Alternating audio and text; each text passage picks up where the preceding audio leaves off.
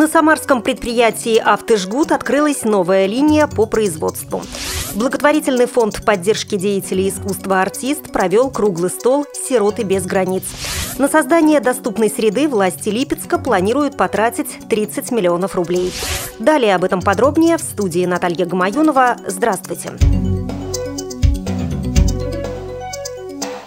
На самарском предприятии «Автожгут» открылась новая линия по производству проводов аккумуляторных батарей для «АвтоВАЗ», которая является основным потребителем продукции предприятия.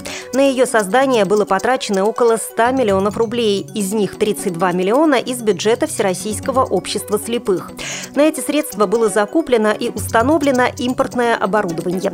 В апреле 2012 года два предприятия подписали соглашение по развитию взаимовыгодных партнерских отношений и сотрудничества между «АвтоВАЗом» и Всероссийским обществом слепых. Это соглашение позволит трудоустроить более 500 инвалидов с самыми тяжелыми формами заболеваний Самарской области. Как отметил вице-президент ВОЗ Владимир Сипкин, соглашением предусмотрено изготовление жгутов автопроводов для автомобилей «Приора», «Гранта», проводов аккумуляторной группы с учетом соблюдения взятых обязательств по качеству, цене, срокам поставки и освоению новых видов продукции. В настоящее время объем поставок продукции на «АвтоВАЗ» составляет свыше 90%. По словам генерального директора «Самар Автожгут» Александра Дорофеева, производство построено с учетом перспективы развития Волжского автозавода. Резервная линейка позволит обеспечить нам беспрерывное производство в случае отказа основной линии. Линия работает в двухсменном режиме, и при необходимости мы сможем перейти и на трехсменный режим. Благотворительный фонд поддержки деятелей искусства «Артист» провел круглый стол «Сироты без границ». В нем приняли участие американские женщины, приехавшие в Россию с просьбой разрешить им и другим семьям завершить начатые усыновления детей, с которыми они познакомились еще до начала обсуждения в Госдуме Российской Федерации закона о запрете на усыновление американскими гражданами российских детей. Круглый стол был посвящен вопросу гуманности, которая должна стать приоритетом над всеми политическими отношениями.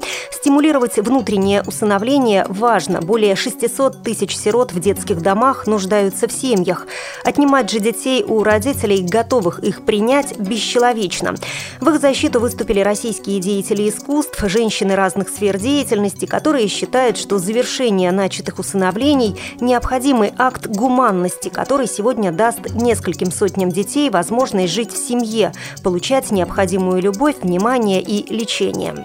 Запрет на усыновление российских сирот американскими семьями – одна из наиболее волнующих тем, обсуждаемых сегодня в обществе. В самой острой ситуации оказались дети-сироты, которые уже познакомились с будущими американскими родителями. Теперь новый закон, принятый Госдумой, не позволяет этим детям соединиться с теми, которым они официально были предложены российским государством. В таком положении оказались около 100 детей и семей, которые не успели до выхода нового закона завершить усыновление в суде. Городские власти Липецка планируют сделать областной центр удобным для людей с ограниченными возможностями. На программу «Доступная среда», по словам заместителя главы по социальным вопросам, будет выделено 30 миллионов рублей. Город планирует приобрести низкопольные автобусы для передвижения по маршрутам общественного транспорта. Будут строиться плавные съезды для колясочников и тактильные дорожки для слепых. В крупных торговых центрах начнут устанавливать спецподъемники и лифты для инвалидов инвалидов. В небольших магазинах и аптеках, где невозможно сделать пандус, установят панели с кнопкой вызова, с помощью которой инвалиды или горожане с колясками смогут вызывать продавца. За невыполнение этих условий властью Липецка установлен штраф.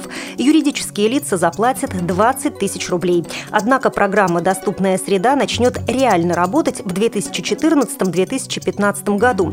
Первоочередной задачей 2013 года будет создание комиссии по доступной среде.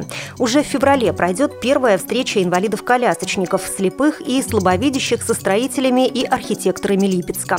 Делать город доступным мэрия начнет с себя. По словам вице-мэра по социальным вопросам, уже в ближайшее время у здания городской администрации будет заменен пандус. Скользкий и неудобный цементный поменяют на более удобный металлический. Вы слушали информационный выпуск. С прогнозом погоды вас познакомит Маргарита Бугаева.